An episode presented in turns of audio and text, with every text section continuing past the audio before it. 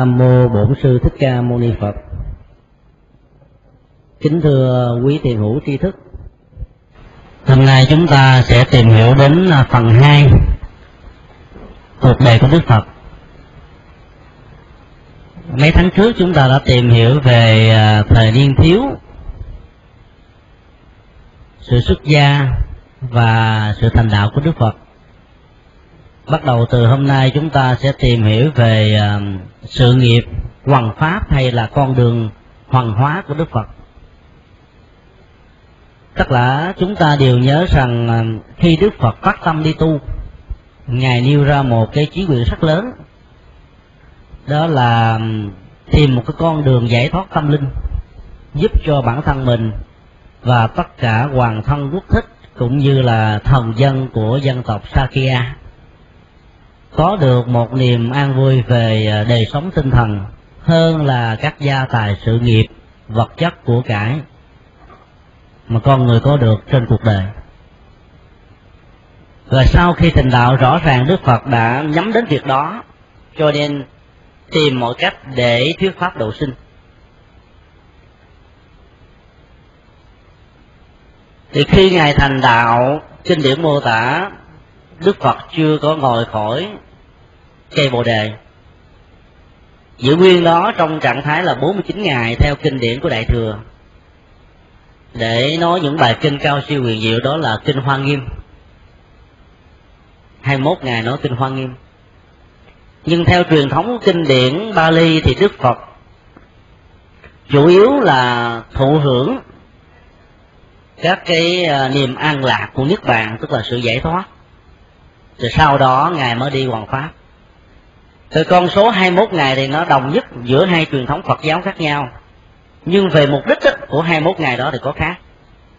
Kinh đại thừa nói là Đức Phật giảng kinh cao siêu quyền nhiệm cho những vị Bồ Tát ở các hành tinh khác. Và kinh điển Bali thì nói rằng Đức Phật chủ yếu là để chiêm nghiệm lại cái nền tảng chân lý mà ngài vừa khám phá. Thì lúc đó đó ma vương xuất hiện. Và ma vương đã thỉnh đức phật, đừng công bố con đường chánh pháp mà ngài vừa khám phá. Cái điều đó được thể hiện qua bốn câu thơ là, giáo pháp ấy ngược dòng tham ái cõi ta bà chẳng mấy người tin. Xin ngài nhập diệt lặng thinh, không cần ban bố pháp âm diệu huyền tức là, ma vương vận dụng những lời lẽ để ca ngợi giáo pháp mà ngài à, khám phá. Nhưng lại đưa ra một cái phương diện tiêu cực rằng đó là một giáo pháp đi ngược lại dòng đời, đi ngược lại cái tham dục của cuộc đời, đi ngược lại cái con đường tình ái của thế gian. Và do đó, cao siêu quyền diệu, cho nên con người ở cõi ta bà, tức là hành tinh này, khó có thể chấp nhận được lắm cho người tu theo đạo phật được gọi là những con người ngược đời. Cái câu này rất là hay. Ai mà được phong cho một cái tước gọi là người ngược đời phải nói rằng người đó đang thăng tiến trên con đường tâm linh. Đi ngược lại những khuynh hướng thông thường của con người đó là sống chạy theo cái dục vọng tham sân si hoặc là bị chi phối bởi chúng. Còn người ngược đời là cái người đi ngược lại cái khuynh hướng đó. Và dĩ nhiên đi ngược đề chừng nào thì chúng ta hướng đến các vị ờ, thánh chừng đó. Tức là tâm của mình trở nên cao thượng, trở nên giải thoát, trở nên an lạc, trở nên an vui. Và do đó, ma vương xin ngài hãy im lặng. Tức là đừng bao giờ nói điều đó cho mọi người, cho thế gian. Bởi vì cuộc đời này không cần đến những giáo pháp cao siêu cái lời lẽ đó như là một cái ờ, một cái cửa thành đóng bích lại những tia hy vọng mà đức phật đã phấn đấu rất nhiều năm. Sáu năm khổ hạnh tu tập để tìm được cái ngày tâm được sáng tội giác được mở bài. Thì bây giờ ma vương yêu cầu ngài hãy im, đừng nói chuyện đó. Từ đó cho chúng ta thấy rằng là các cái thế lực đi ngược lại nguyện vọng và lợi ích của con người luôn luôn có những chính sách có những chủ trương có những cái đường lối. Thậm chí bằng tâm lý chiến hay là bằng phương tiện thông tin hay là bằng những cái phương uh, phương tiện mà họ có được để luôn luôn gọi là suối người khác đi vào cái con đường tiêu cực. Hoặc là nếu gặp phải những con người tích cực đó, thì họ khuyên những con người đó không nên truyền bá những lời hay lẽ phải cho cuộc đời để cho cuộc đời mãi mãi là cuộc đời của khổ đau. Do đó khi chúng ta làm một điều gì à, phước báo, làm những việc gì lợi ích cho cộng đồng và xã hội, dĩ nhiên chúng ta sẽ gặp rất nhiều hạng người như thế này.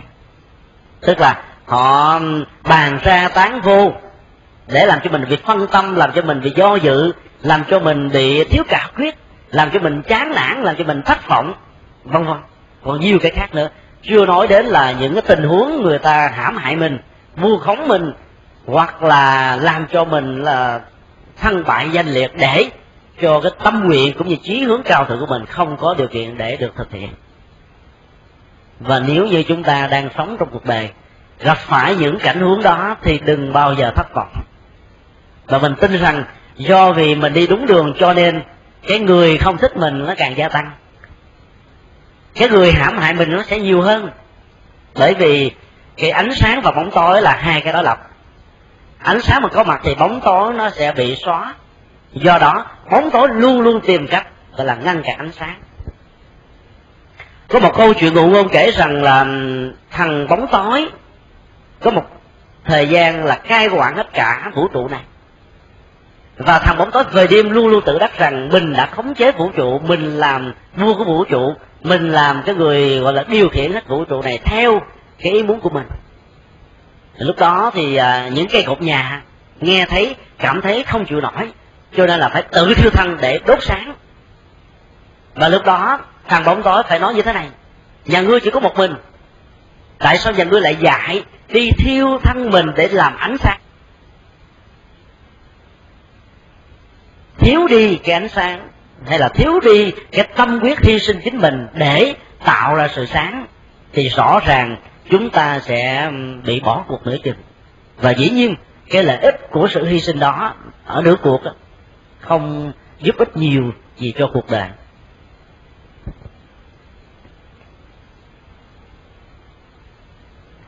Kinh điển lại mô tả, sau khi lời của ma vương vừa dứt thì lúc bấy giờ à, có lời của đấng phạm thiên Bachapati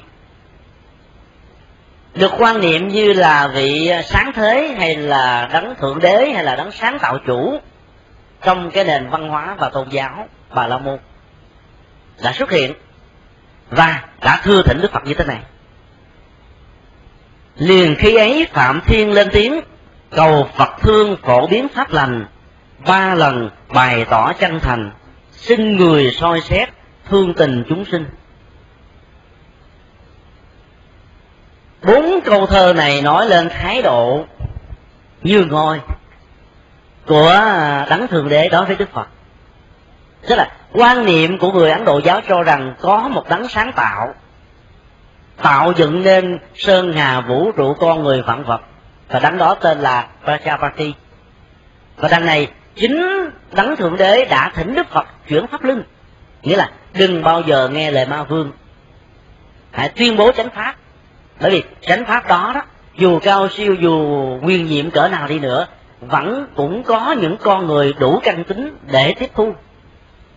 Nếu như bóng tối nhiều chừng nào, dày đặc chừng nào thì ánh sáng nó sẽ rực chừng đó, đối lập chừng đó. Và dĩ nhiên, nơi nào có khổ đau thì nơi đó có hạnh phúc. Nơi nào có người trì độn thì nơi đó có người thông thái. Ở đâu cũng có hai thành phần đối lập. Sự xuất hiện của phạm thiên trong trường hợp này là rõ ràng không phải là một sự kiện lịch sử. Sự xuất hiện của của ma yêu cầu đức phật không tuyên chánh pháp thì có thể có, còn ma vương thì không. Xin lỗi, phạm thiên thì không. Tại sao vậy? Bởi vì đức phật chưa bao giờ chấp nhận có một đấng sáng tạo, một đấng thượng đế trên cuộc đời này. Ngài nói rằng, tất cả chúng sanh có rất nhiều loại hình sinh sống, và nếu phạm thiên có chăng cũng chỉ là một loài hình chúng sinh thôi. Chứ không thể nào làm chức năng tạo dựng thế giới và vũ trụ được. Cho nên, hình ảnh phạm thiên được giới thiệu trong trường hợp này là một sự kiện mà chúng tôi tạm gọi đó là chính trị tôn giáo. Cái từ này hơi lạ các bạn.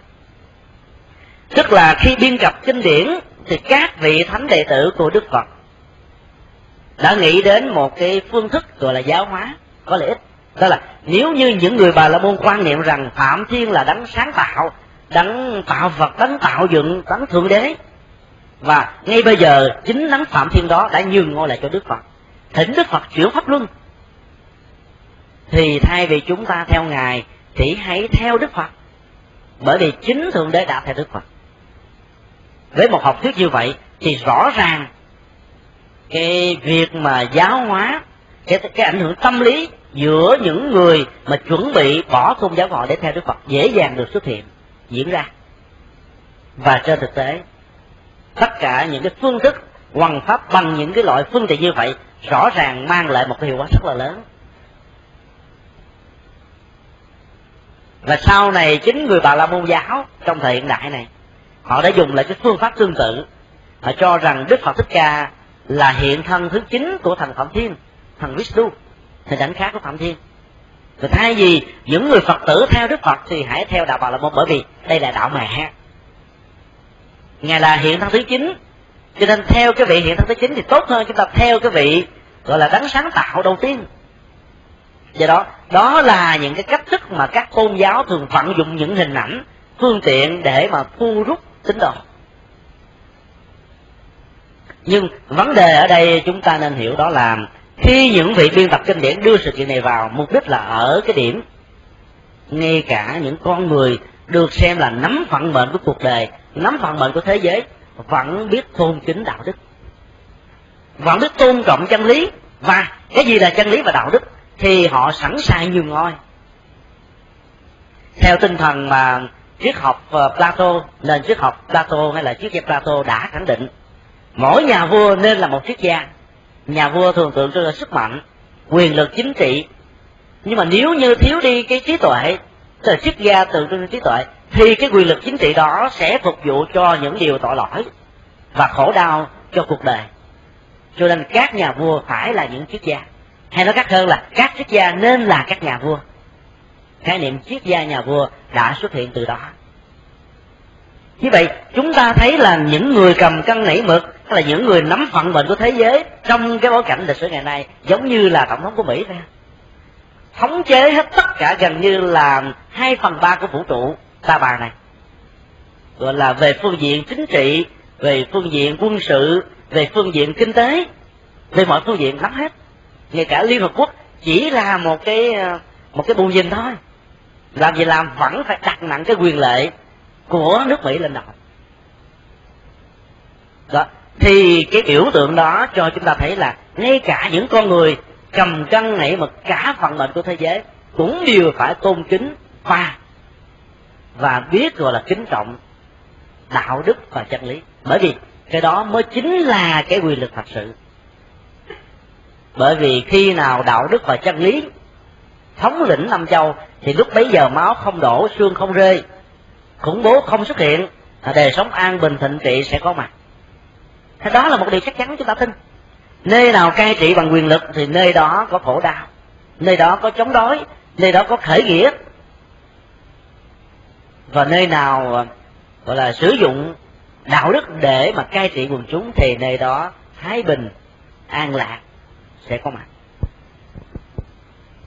như vậy chúng ta thấy là cái hình ảnh mô tả về cái thời điểm mà đức phật chuẩn bị thuyết pháp có hai cái khuynh hướng đó là, thứ nhất là ma yêu cầu đức phật không nên chuyển pháp và phạm thương, phạm thiên tượng trưng cho, chân lý, tượng trưng cho sự cao thượng, tượng trưng cho những lực lượng đối lập với lại bóng tối của ma, luôn luôn muốn thỉnh đức phật chuyển pháp luôn.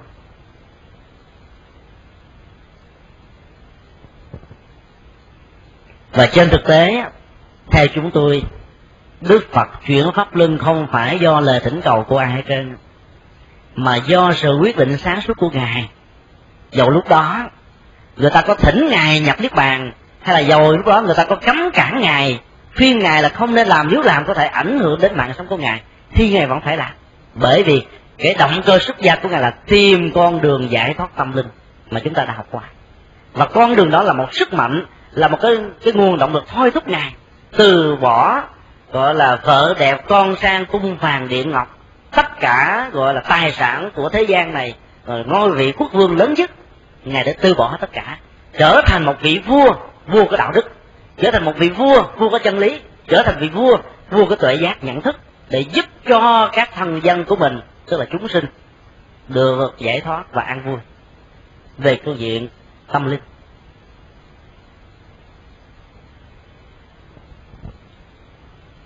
và chúng ta hãy nghe tâm sự của ngài. Tại sao ngài phải chịu pháp luân?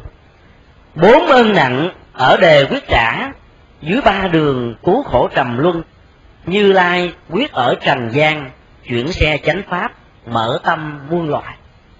Rõ ràng, ngài không phải là do vì phạm thiên thỉnh cầu, mà cũng phải do vì, gọi là ờ, sợ hay là đối lập với nỗi đe dọa của ma lưng mà ngài làm vì cái trách nhiệm của một đấng giác ngộ phải mở đường, phải mở mắt tuệ giác cho các chúng sinh đang khổ, giống như ngài đã từng bị khổ não trong quá khứ. Chúng ta cũng phải làm như vậy. Bây giờ chúng ta còn là học trò. Năm mười năm sau chúng ta làm nhà giáo, chúng ta phải dấn thân, chịu cái con đường gọi là với một cái đồng lương rất là bạc bẽo để truyền cao kiến thức lại cho những thế hệ đàn em con cháu về sau này. Và tất cả trong bất kỳ một chức nghiệp ngành nghề nào chúng ta phải dấn thân tương tự. Để trả ơn những người đi trước. Và làm uh, sản danh cái con đường gọi là cần thiết cho đời sống cộng đồng và xã hội. Mà nếu như mình đi ngược lại với những điều đó thì đức phật nói rằng chúng ta quay lưng với lại sự chuyển hóa. Và chúng ta sẽ trở thành những con người có lỗi.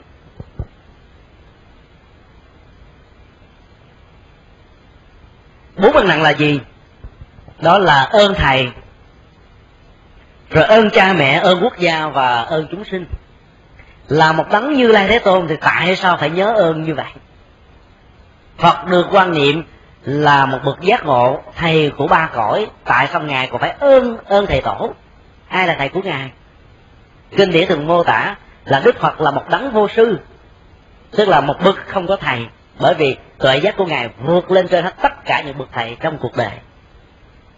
Chúng ta vẫn còn nhớ là khi ngài đi tu tập ngài đã học hai phương pháp thiền từ hai vị đạo sư đó là à, Alala Kalama và Uttaka Ramabutta. Và nhờ cái con đường khai thông gọi là sơ tâm này mà ngài đã có một cái bước tiến triển rất là dài trên con đường tu tập mặc dầu về sau này ngài nhận thức rất rõ hai con đường đó, chưa phải là đỉnh tuyệt đối của giác ngộ tâm linh. Cho nên ngài đã từ bỏ, không thỏa mãn đi một con đường khác. Và cuối cùng, đó là cái con đường trung đạo, giúp cho ngài giải thoát tuyệt đối. Nhưng mà ngài vẫn nhớ ơn hai vị thầy khai tâm của mình.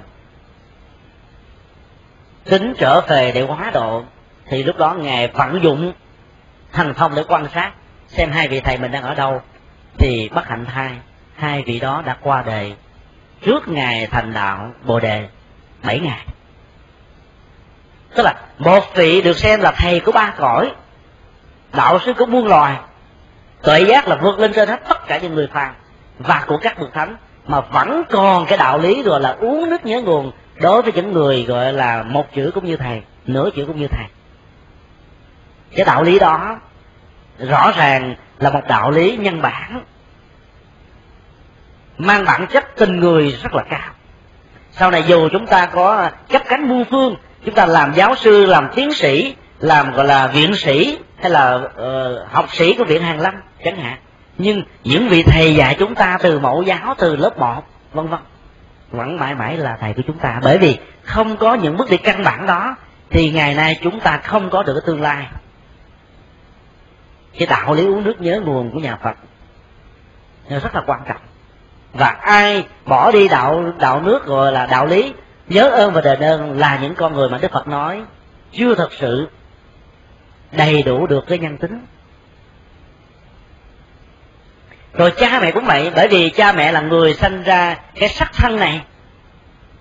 Và nếu như không có tinh cha huyết mẹ, chúng ta sẽ không có mặt trong cuộc đời rồi nếu như có mặt trong cuộc đời, nếu cha mẹ chúng ta không thương chúng ta bằng cách là nuôi nấng dạy dỗ cho ăn học, trưởng thành hy sinh, gần như là mười mấy năm trời để giúp cho mình thành nhân chi mỹ, thì rõ ràng trong cuộc đời chúng ta có cũng chỉ là những con người vô dụng.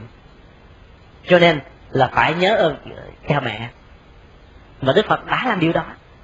Ngài không trực tiếp đền ơn đáp nghĩa với vua cha đó là trở thành vị vua trong tương lai. Nhưng mà ngài đàm ơn đền ơn đáp nghĩa bằng cách là trở thành một vị vua về đạo đức. Một vị vua về đạo sống tâm linh để quá độ giúp cho thần dân ba tánh của Sakya nói riêng và của Ấn Độ nói chung và cả nhân loại từ cái thời điểm ngày có có mặt cho đến ngày hôm nay và mãi mãi về sau nữa. Cho nên sự báo hiếu, cái ơn cha mẹ trong trường hợp này của đức phật nó rộng nhưng mà nếu không khéo thì người ta sẽ phê bình ngài. Nếu người đó có cái nhìn thiển cận, đền ơn đáp nghĩa, phải được thể hiện bằng những hành động cụ thể như là chăm sóc sức khỏe các thứ vân vân. Có những cách đền ơn nó cao hơn.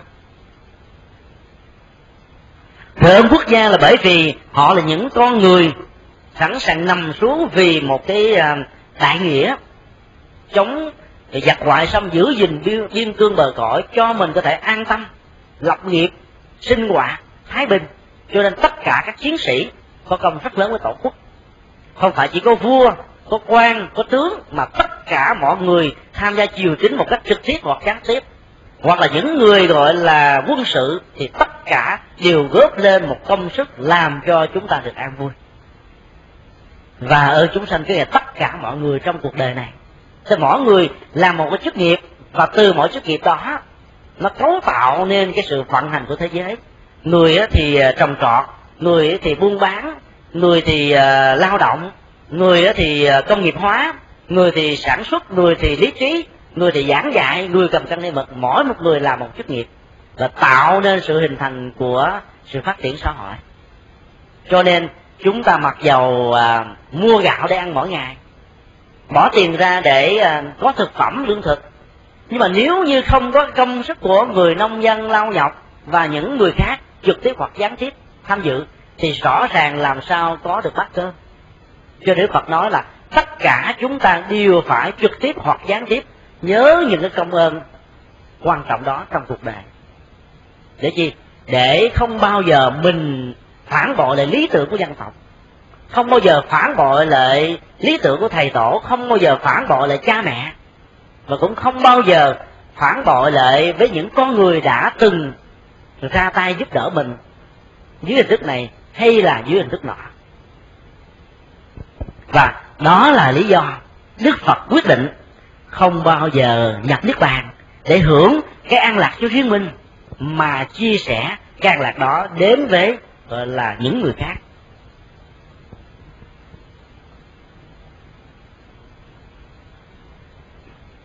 Trong kinh mô tả là để quá độ thì rõ ràng đức phật phải vận dụng nhiều cách thức. Hay là nhiều phương pháp. Thuật ngữ nhà phật gọi là phương tiện, tức là phải vận dụng đúng cách, áp dụng đúng trường hợp, đúng tình huống, đúng con người, đúng thời điểm, thì sự quá độ nó mới có kết quả. Chứ không phải nói là mình có nhiệt tình, mình có kiến thức, mình có khả năng, mình có tâm huyết là có thể làm nên chuyện đại sự phải có phương pháp nữa. Nhiệt huyết, kiên trì, nhẫn nại, thông thái, tiềm lực, khả năng, tất cả đó đều là những yếu tố cần thiết. Nhưng mà để đủ hay không quyết định sự thành công trong hoàn pháp phải là cái tri thức về phương pháp luận. Thái độ như thế nào? Gặp người này phải nói như cách này, gặp người kia phải nói cách kia, chứ không phải là nói một cách thích cho tất cả mọi người cùng nghe. Giống như đưa một loại thuốc dù là quý nhân sâm mà cho người bị cảm cúm mà uống thì có người có đứa là người đó qua đời thôi. Tại vì nhân sâm bản chất nó là hàng tính. Mà hàng tính mà cho những người mà bị cảm cúm uống thì đương nhiên là cái hàng độc nó sẽ gia tăng và người đó sẽ chết. Cho nên là giá trị của chánh pháp phải được ứng dụng hợp thời và hợp cơ. Hai tháng sau sau khi đức đức phật uh, thành đạo vào một ngày trăng tròn rất đẹp thì đức phật lên đường trở về lại à, thành ba la nại nơi mà ngài đã từng tu khổ hạnh với năm người bạn đồng tu, thường được gọi là năm anh em kiều trần như. Chúng ta thấy là đạo lý ở nhất, đạo lý tình nghĩa đó, ở đây rất là rất là đẹp. Tức là những người đó là những người bạn của đức phật, cùng tu với ngài, nhưng mà họ không chấp nhận cái con đường trung đạo mà ngài vừa khám phá cho nên cho rằng đức phật đã bị sa đọa biến chất không còn giữ vững lập trường trên con đường tu uh, khổ hạnh nữa. Do đó họ đã tự giảng ngài. Mà nếu như chúng ta là những người phàm tình chúng ta giận đó là lúc trước anh khinh tôi ha anh gọi là thế này thế nào với tôi cho nên bây giờ tôi không thèm độ anh không giúp anh. Cho anh biết biết mà thái độ của phàm phu là như vậy nhưng mà đức phật thì không. Người ta dù phụ tình bạc bẽo hoặc là có những trường hợp người ta hiểu lầm mình thì mình phải tìm một cơ hội để giúp đỡ người đó. Cái giá trị của tình bạn là ở chỗ này. Lúc mà người ta không hiểu được mình, người ta phê bình mình, chỉ trích mình, hại mình, nhưng mà mình hiểu được vấn đề đó, phát xuất từ một cái hiểu lầm, cho nên mình tìm cách để mà chuyển hóa, giúp người đó thành đạt, giống như mình thành đạt. Thì tình bạn nằm ở chỗ đó chứ còn, bằng không mình muốn rằng mình luôn luôn hơn bạn mình, không bao giờ cho bạn mình có cơ hội để bằng mình, thì lúc bấy giờ không còn là tình bạn nữa, mà là kẻ thù. Và nếu như trong chúng ta ai có thái độ này đối với bạn thì chúng ta nên bỏ. Bạn mình có thể là ngày xưa dở hơn mình, kém hơn mình, bất hạnh hơn mình, nhưng mà nhờ sự giúp đỡ của người khác, thậm chí là nhờ sự giúp đỡ của bản thân, bây giờ thành công vượt trội hơn mình, thì mình phải mừng cho người đó. Và cái thứ hai, nếu như mà cái uy tín của mình cái trình độ kiến thức và khả năng của mình ngày càng vượt trội hơn bạn thì không bao giờ khinh khi. Tức là chính trên nhường dưới để giúp cho mọi người cùng giống như mình. Và cái phương pháp mà đức phật độ cho năm anh em kiều trần như, đó là phương pháp nhân quả của tứ diệu đế. Thọt tiên độ bạn cùng tu, đó là nhóm kiều trần như năm người, bốn chân lý rạng nghề công bố năm vị này giác ngộ nhân duyên. Và dĩ nhiên là trở thành năm vị a la hán năm vị thánh đầu tiên ở trong giáo hội của đức phật. Thì bản chất của bài kinh tứ diệu đế thì chúng ta sẽ có dịp học ở trong ở trong kinh tụng hàng ngày này. Ở đây chúng tôi sẽ không phân tích đến lúc đó sẽ học. Và chúng ta thấy là cái giáo hội tăng già đầu tiên của đức phật là một giáo hội của những con người độc thân sống một con đường là ngược đời đó, thì dĩ nhiên chúng ta phải làm một cái gì đó nó vượt lên trên cuộc đời.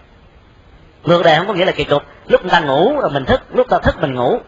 Lúc người ta ăn thì mình uống, lúc ta uống mình ăn. Cái kiểu đó là nó hơi có cái chất liệu của man man. Nguy hiểm lắm. Đó là những người kỳ cục. Còn ngược đời đây có nghĩa là chúng ta đi ngược lại khuynh hướng hưởng thụ.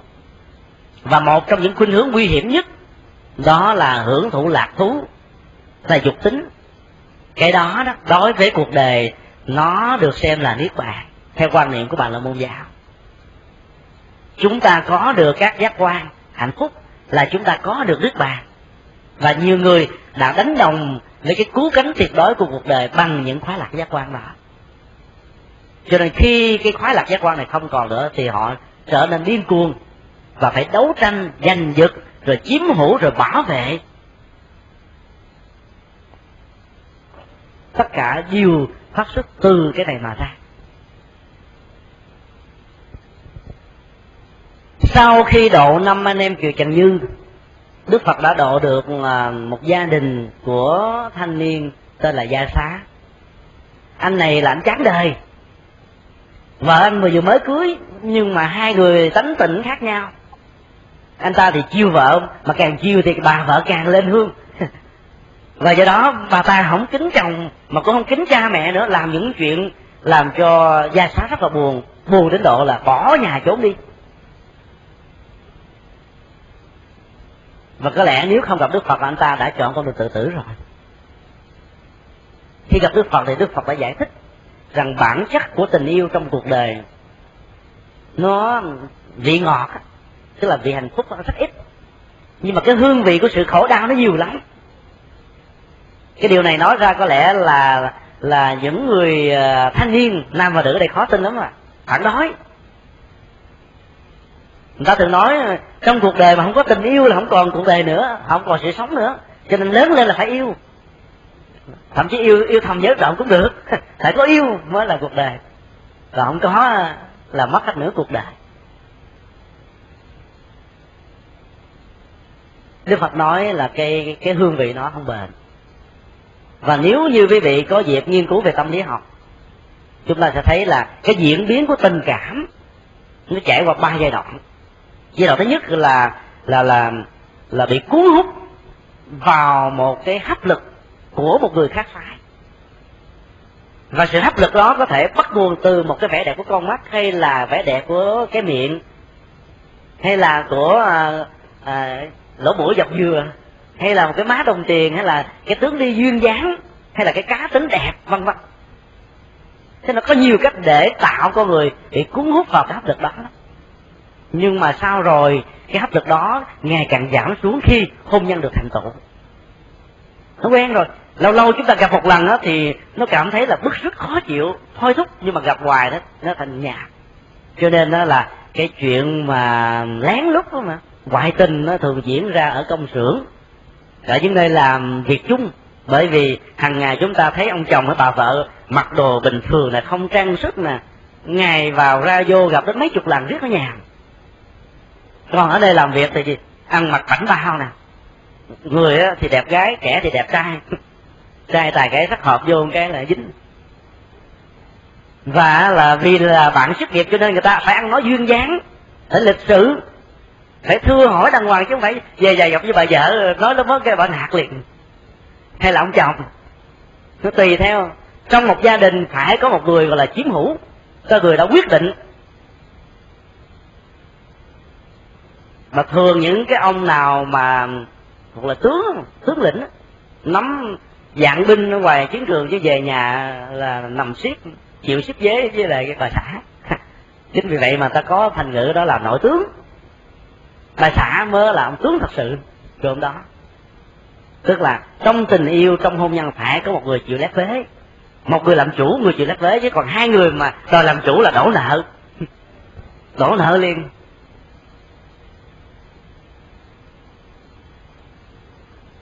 Và nếu như cái tình trạng bất đồng đó được diễn ra thì bắt đầu cái tình cảm, cái giai đoạn đẹp của tình cảm bắt đầu nó nó xuống, nó giảm đi.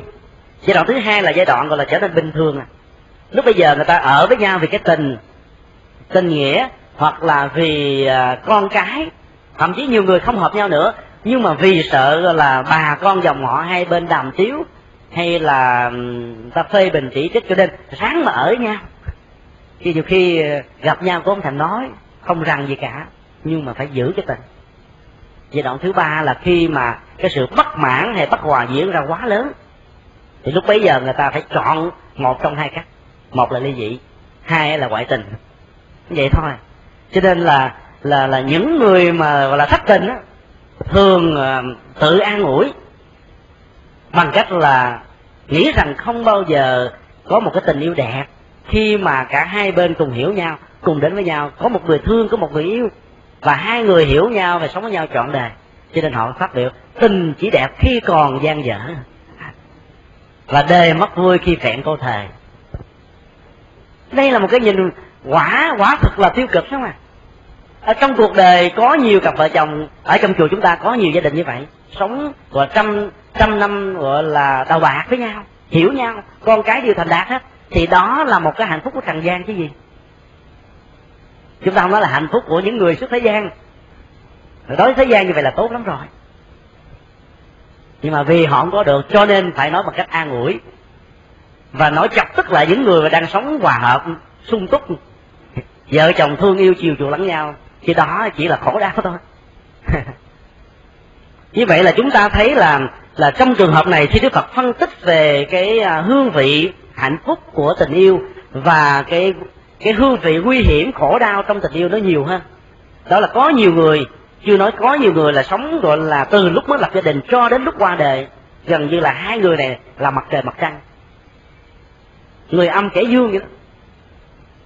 Và nói với nhau bằng những lời cấu xé, bằng những lời gọi là cay đắng, bằng những lời gọi là hành hạ lẫn nhau. Tra tấn người ta tra tấn nhau bằng lời nói nguy hiểm đó nghe nhức đầu. Và khi nghe lời dạy như vậy thì gia trá đã tỉnh ngộ.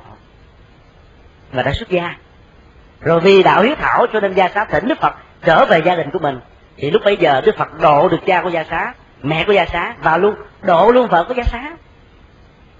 Ra được bốn người. Gia xá là một người gọi là rất là à, hào hiệp với bạn cho nên bạn rất là nhiều. Và cuối cùng là là đức phật đã độ luôn cả 51 người bạn của ông. Như vậy là trong một thời gian gọi là tháng thứ ba sau khi ngài thành đạo thì ngài đã hóa độ được 60 vị đệ tử đầu tiên. Và cả 60 vị này theo kinh điển mô tả là đều chứng được quả a la hán và đó là những vị thánh a la hán đầu tiên trên cuộc đời.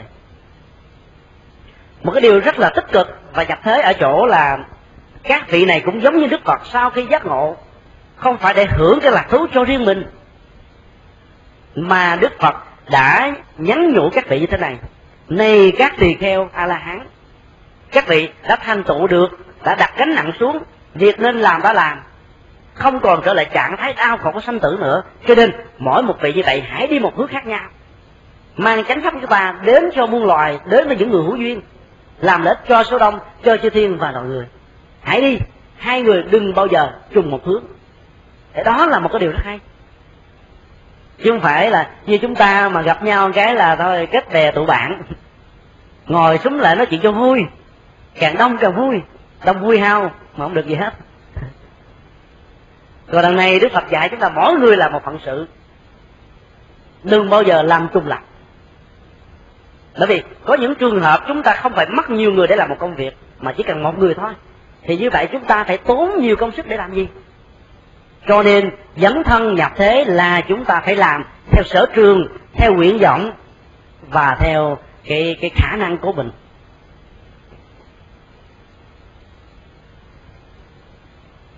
Xã hội cần những con người có tinh thần đó. Chứ phải cần những con người có tinh thần ham vui. Chứ ta thấy đông là nhào vô mà thấy buồn buồn vắng bỏ đi. Đi chùa cũng vậy. Chùa nào thấy đông người ta lại tụ hội nhiều. Mà, mà chùa nào có hai ba ông thầy cái đi chùa cũng hai ba phật tử.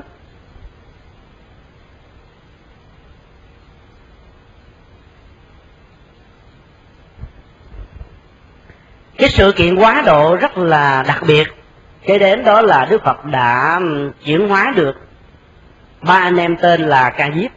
Người thứ nhất đó là u lâu tần loa ca diếp. Người thứ hai là à, na đề ca diếp và thứ ba đó là à, dạ gia ca diếp. Ba vị này vốn là ba nhà đạo sĩ trẻ tuổi. Người anh hai có đến 500 đệ tử. Người em kế có 300 đệ tử và người em cuối cùng là 200 tổng cộng lại là một ngàn đệ tử giữa thầy và trò. Và đây là lần đầu tiên đức phật vận dụng thần thông để quá độ. Thì có những con người, nếu chúng ta chỉ nói những cái chuyện đạo lý thông thường người đó không dễ dàng gì bị thuyết phục. Họ cần phải thấy rằng cái người gọi là chuyển hóa mình phải là một nhân vật cao tay ẩn theo kiểu nho giáo nói là thiên ngoại hữu thiên ngoài trời còn có thiên với trời xanh thẳm. Ngoài núi cao còn núi cao vòi vòi nữa. Phải là những con người đó thì họ mới chịu khuất phục. Chứ bằng không, lời nói đạo đức và chân lý chưa chắc gì giúp được họ. Thì đức phật đã xin tá túc lại trong nhà của uh, u lô tằng lo ca diếp. Mà ông này là nổi tiếng về đạo thơ thần lửa. Mỗi ngày như vậy, ông đều thờ lửa và nghĩ rằng lửa là nguồn gốc của vũ trụ đây là một cái quan niệm triết học ảnh hưởng từ nước ba tư ngày xưa. Ngày nay đó là nước y săn bởi vì dòng họ thủy tổ của người ấn độ xuất thân từ nước y săn cho nên họ đã mang cái đạo thờ lửa ở bên đất nước này vào trong trong trong ấn độ. Và cho rằng thờ thằng lửa như vậy là chúng ta sẽ có được cái phát quan có được cái nhận thức sáng suốt, có được sự hiểu biết, có được trí tuệ. Nhưng mà đức phật phủ định rằng tất cả những cái đó không thể nào có được. Bởi vì trí tuệ nó liên hệ đến nhận thức. Chứ khi nào chúng ta làm cho tâm mình thanh tịnh thì nhận thức được sáng suốt và trí tuệ được hiển bài còn chúng ta có thờ lửa, thậm chí là chúng ta thờ cả một cái biển núi lửa. Thì kiến thức thấp kém của mình vẫn là thấp kém thôi. Cho nên, gieo trồng nhân phải đúng, thì quả nó mới có bằng không. Chỉ có ước muốn thông thường mà đi sai đường thì càng làm, càng vô ích thì ông này, ông muốn hại đức phật. Nghe nói rằng là đức phật trong một thời gian chỉ có vài ngày thôi là đã độ được là đến 60 vị có uy tín ở trong à, đạo bà la môn. Cho nên sanh lòng ganh tị và không thích. Và do đó đã để đức phật ở trong một cái ngôi nhà, trong đó có một con rắn độc nguy hiểm lắm. Và suốt đêm đó, đức phật đã vận dụng cái cái thần thông của từ bi. Từ bi là một là thần thông khi mà một người nào đó giận dữ, nếu chúng ta lấy giận dữ để đối lập lại, thì nó sẽ bùng nổ, gãy. Kiếm mà gặp kiếm thì sẽ có một kiếm bị gãy. Lưỡng một một chiếc. Hai cái cây mà đụng nhau thì phải một có một cây gãy. Lưỡng hỏa hỏa tận, hai lửa mà nhập lại với nhau thì phải có một lửa bị tiêu. Lưỡng thủy gọi là thủy trở thành lục, nguy hiểm. Cái gì mà nó đối lập với nhau hay là nó cùng để tranh giành quyền lợi thì cái đó nó phải gãy cho nên đức phật đã vận dụng, gọi là cái thần thông của sự từ bi. Biết rằng rắn độc thì sự sân hận của nó nhiều lắm. Nó không chỉ đặt về độc tố, mà nó đặt về cái nhận thức.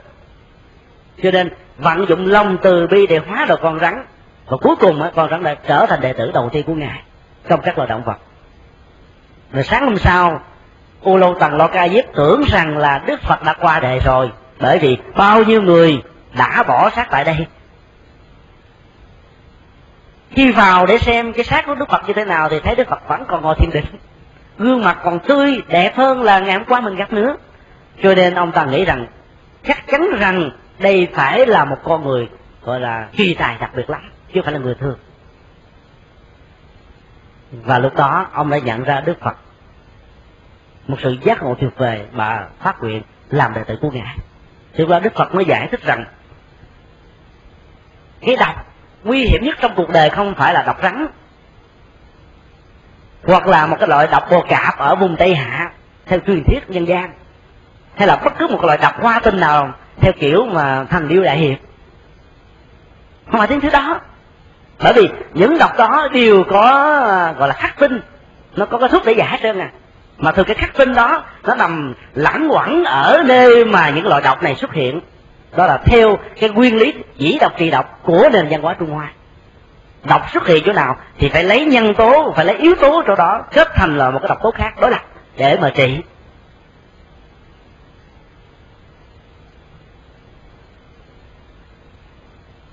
Và đức phật nói, cái độc mà con người cần phải lo sợ, cần phải tránh, không phải là độc rắn đâu.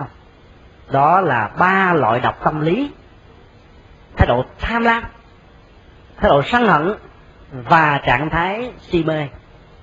Tham lam làm thì chúng ta chiếm đoạt cái khác. Là chúng ta trở thành gọi là một con người bá chủ không muốn người khác bằng mình hơn mình như trường hợp của già gia ca diếp. Xin lỗi ô lâu tàng lọ ca diếp. Và cái sân đó, nó đi theo liền cái tham bởi vì muốn mình được ừ, độc quyền bá chủ xưng hùng xưng bá thì mình cần phải gọi là thủ tiêu đối tượng. Kháng đối đối tượng để cho mình được nổi bật nhất và trong hai hành vi tham và sân đó, nó luôn luôn có mặt của trạng thái si mê. Chỉ có người si mê mới làm việc này. Còn người tự giác thì không. Cho nên đức phật lưu ý, âu lưu tần lo ca diếp rằng, hãy coi chừng ba loại độc này, chứ phải rọc bọ cạp hay là rắn. Và có ba loại lửa rất nguy hiểm. Cũng chính tham sân si là ba loại lửa thiêu đốt tâm thức của mình thiêu đốt tại giác của mình, thiêu đốt nhận thức đạo đức của mình.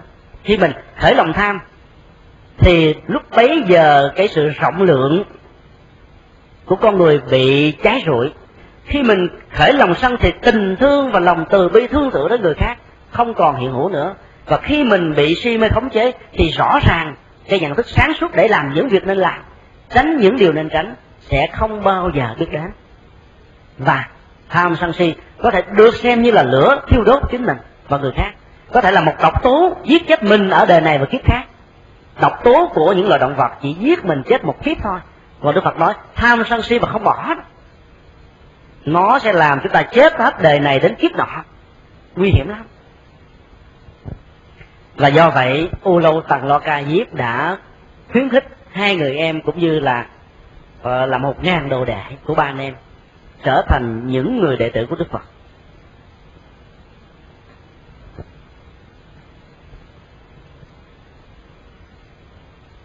Một sự kiện quá độ đặc biệt nữa, đó là đức phật đã độ được 30 thanh niên vừa lập gia đình.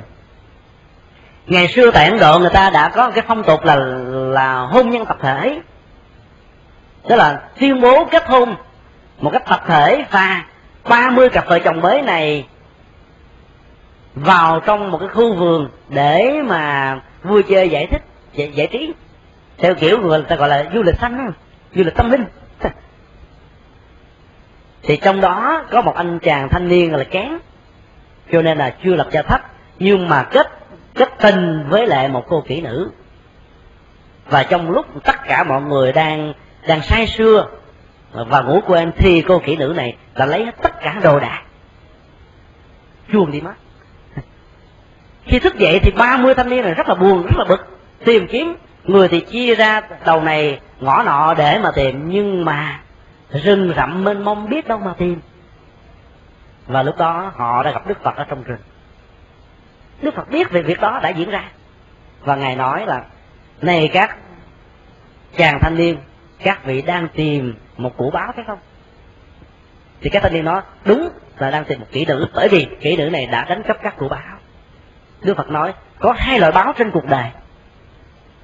Tức là loại báo về à, vật chất đó là ngọc ngà châu báu vàng rồng san hô lưu ly chân trâu hổ phách vân vân. Nhưng mà cái giá trị của nó rất là giới hạn có đôi lúc nó làm cho chúng ta bị khổ sở lẳng đẳng lao đao trong cuộc đời nếu như không biết cách sử dụng. Có một loại báo quý hơn mà các vị đã đánh mất mà không biết đó là trí tuệ. Các vị đã đánh mất trí tuệ cho nên các vị dễ tin theo một nàng kỹ nữ và mua vui cho một chốc lát để ăn hận ngàn năm. Và do đó, đánh mất trí tuệ là đánh mất một gia tài rất quý báu. Và từ gia tài này chúng ta có thể có được gia tài, sự nghiệp. Người nào có trí tuệ, người nào có thứ khôn, người đó thành công trong cuộc đời. Mất trí khôn thì giàu cho có ngồi trên đống vàng thì đống vàng này cũng sụp đổ thôi. Một lúc nào đó, tôi gọi là của thiên hoàng cả địa dầu có giàu cái nào đi nữa thì à, vào đầu này nó cũng ra đầu kia. Nó tiêu tan một cách rất là hoang phí. Theo kiểu mà mình không biết bòn công đức có bao nhiêu xài hết. Cuối cùng trở thành trắng tay. Và chỉ có gia tài trí tuệ mới có thể giúp cho mình thành tựu được ở trong cuộc đời. Và nó là người bạn rất là chung thủy. Còn vợ hay là chồng nói chung có người thì chung thủy, nhưng mà có người thì bội bạc. Có người thì hiểu biết, nhưng mà có người cũng rất là cọc lắm. Có người biết chiều chuộng ta, nhưng mà có người sẵn sàng trà đạp. Đi ngược lại nguyện vọng, đi ngược lại sở thích của mình. Cho nên nó là người bạn đời rõ ràng khó có thể mang lại cho chúng ta một cái niềm hạnh phúc an lạc thật sự đó. Hiếm lắm. Ở đây những vị phật tử nào lớn tuổi rồi có lẽ đã trải qua cái kinh nghiệm của đời sống gia đình. Mà có nhiều người sẽ nghĩ rằng là đó là một cái chuỗi ngày mà nước mắt nó nhiều hơn là nụ cười. Cái buồn nó nhiều hơn cái niềm vui. Cái trở ngại, thử thách nó nhiều hơn là cái thuận cảnh. Nói như vậy không có nghĩa là chúng ta phủ định cái đời sống gia đình.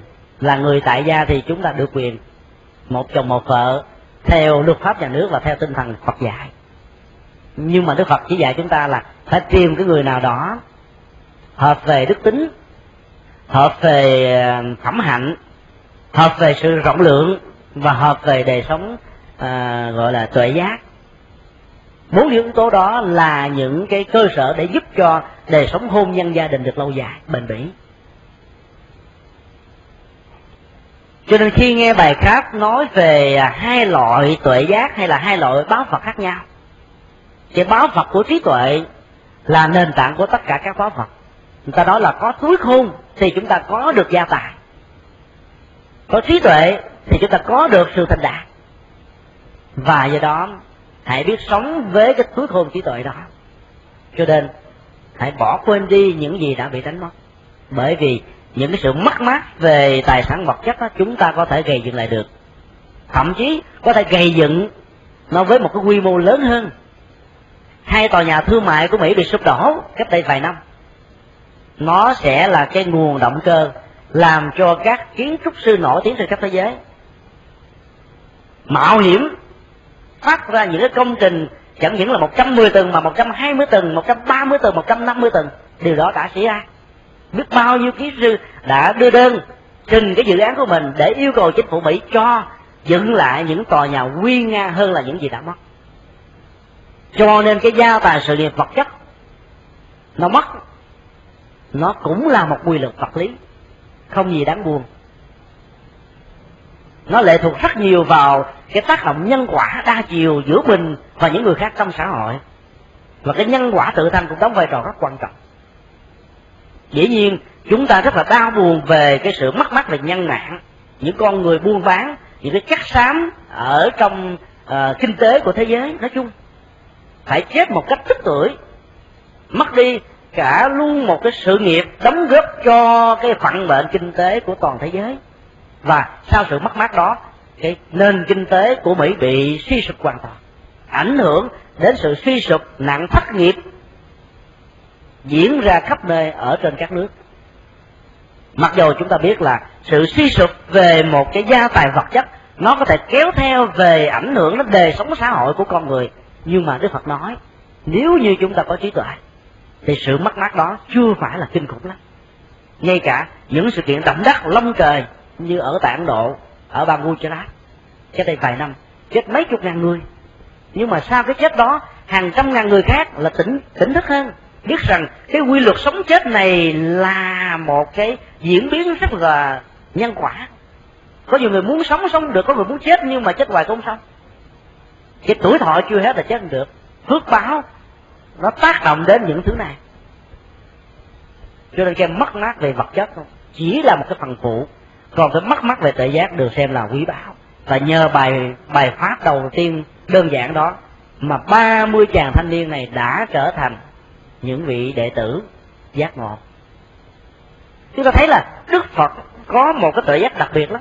Ngài chỉ cần nói vài câu thôi, lại người nghe có thể à, tỉnh thức liền còn chúng ta nhiều khi nói kiếp này sang kiếp nọ giảng pháp hoài mà không ai giác ngộ cả. Chính mình nói mình không giác ngộ thì sao ta giác ngộ được? Cho nên gặp được một cái bậc hiền trí, gặp được một bậc thánh nhân, gặp được một vị phật là phước báo rất lớn. Đức phật nói là ra đề cùng thời với đức phật, không gì có phước cho bằng. Cũng giống như là khi chúng ta học với một ông thầy giỏi ông thầy đó, ông chỉ trình bày, giới thiệu à, giải bài một cách rất là đơn giản nhưng mà mình hiểu lạ lắm. Còn gặp cái ông thầy mà ông thông thái lắm. Ông giải gọi là hai tiếng đồng hồ mình nghe giống như là ở trên trời hoặc là ở dưới dưới đất vậy lơ lơ lửng lửng. Không hiểu. Cho nên phải chọn lựa chọn lựa thầy là chỗ đó. Đức Phật thường dạy chúng ta luôn luôn đi tầm sư học đạo, tìm những vị thành, những vị thầy có đời sống tâm linh cao có kiến thức Phật pháp vững vàng để chi? Để hướng dẫn mình đi một con đường ngắn mà có hiệu quả, chứ không đi lòng vòng.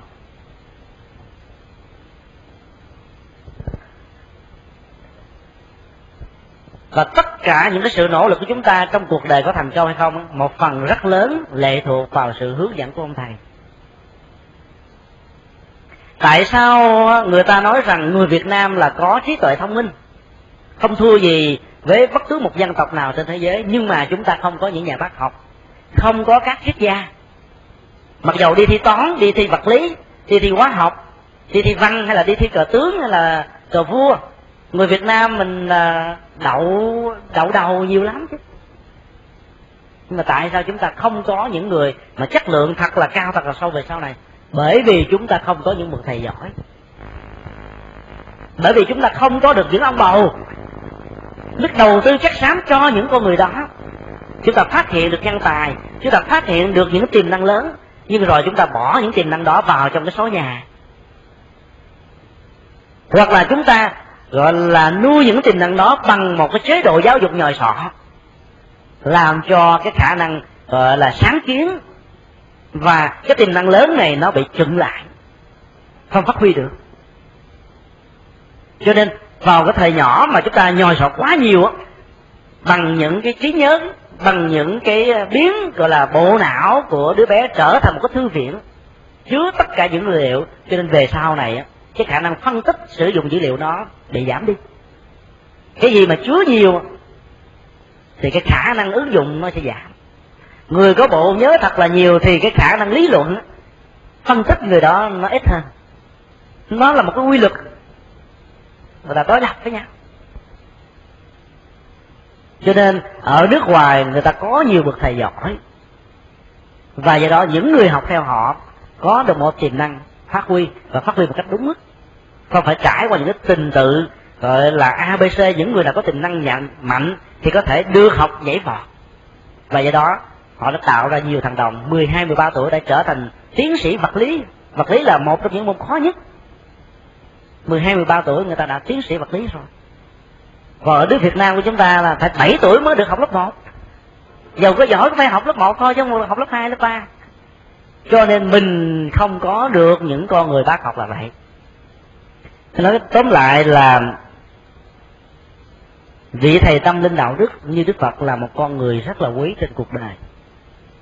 Ngài chỉ khẳng định ngài chỉ là một bậc thầy chỉ đương đó còn đi hay không, làm hay không, thực hiện hay không là nó tùy thuộc vào mình. Và do đó, cái lợi ích, cái kết quả hay cái khổ đau hay hạnh phúc, nó lệ thuộc vào sự quyết định của từng con người. Đức phật không dính dáng gì hết á.